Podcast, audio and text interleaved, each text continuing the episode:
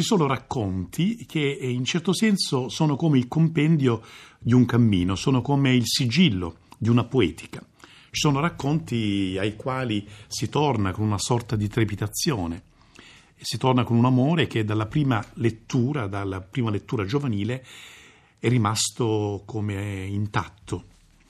Per me uno di questi racconti è La Luna e i Falò di Cesare Pavese. Davvero un tempo-spazio in cui risuona tutto l'itinerario di una scrittura, narrativa e poetica. Racconto dal montaggio mosso, libero, che fa dell'andirivieni temporale, in questo seguendo Faulkner, fa un libero e direi intrigante movimento narrativo. Uscito nel 1950, qualche mese prima che lo scrittore rinunciasse alla vita, Premio Strega di quell'anno, La Luna e i Falò è insieme testimonianza estrema di un universo contadino, quello delle Langhe, con la sua povertà e drammaticità, e anche narrazione indiretta, per scorci e passaggi e allusioni, di un'altra drammatica vicenda, la resistenza e la lotta partigiana. L'una storia e l'altra, osservate per dir così al chiaroscuro. Nella semplicità contadina sono scorte le forme di asservimento, di dolorosa condizione, e nella vicenda condivisa della resistenza non è nascosta la dura via della violenza.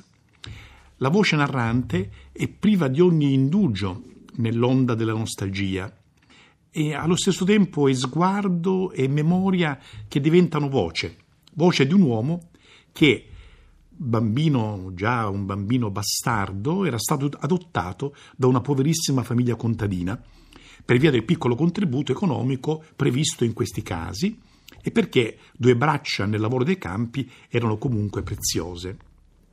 Il racconto è la storia di un progressivo allontanamento di colui che narra dal paesaggio e dall'orizzonte chiuso dei paesi lungo il Belbo.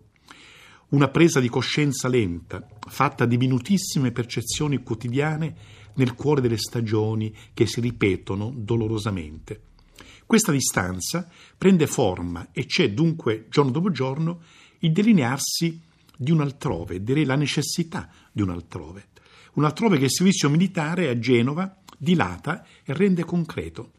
E c'è poi l'emigrazione in America, in California, necessaria anche per sfuggire agli arresti che a Genova si abbattono sul gruppo di clandestini antifascisti nella cui cerchia è entrato il giovane fuggito dalle Langhe.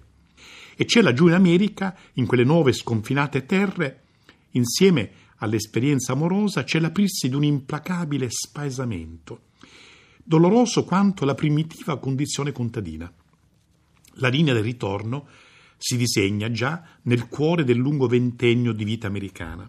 La Luna e i Falò è il racconto di un ritorno, un nostos in cui la nostalgia trova ad ogni insorgenza però una sorta di freno, trova un'attenuazione, trova la sponda visibile e presente di una crudeltà che la fa arretrare.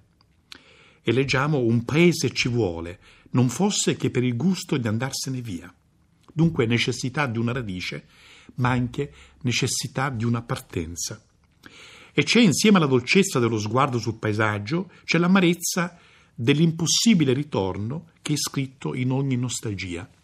E c'è la certezza che figure, gesti, lineamenti di persone che si mostrano nel chiuso cerchio di un paese di collina o di pianura sono come le cifre di quell'intreccio destinale che riguarda la condizione umana in quanto tale. Un intreccio, cioè, in cui la crudeltà è venata di dolcezza, la bellezza è stretta al suo declino e il desiderio guarda il suo vuoto fondo. Le figure delle belle sorelle borghesi che sono nella casa della Mora, certo, portano un profumo di balli e di stagioni amorose, portano la leggerezza musicale di una primavera della vita, del suo sorriso, dei suoi intrighi, però hanno anche in sé il profilo di uno svolgimento tristissimo della loro condizione. Irene, Silvia, Santina, tre storie che non appartengono al mondo contadino, ma più di quel mondo sono racchiuse, sono come prese dentro il gorgo di una storia priva di sbocco. La terza poi, la bellissima Santina, diventata una operosa e spavalda spia dei fascisti, scoperta, arrestata e raggiunta da una mitragliata mentre tenta la fuga. La luna e i falò. La luna è lo sguardo sul paesaggio di destini e di alberi, di voci e di ferite.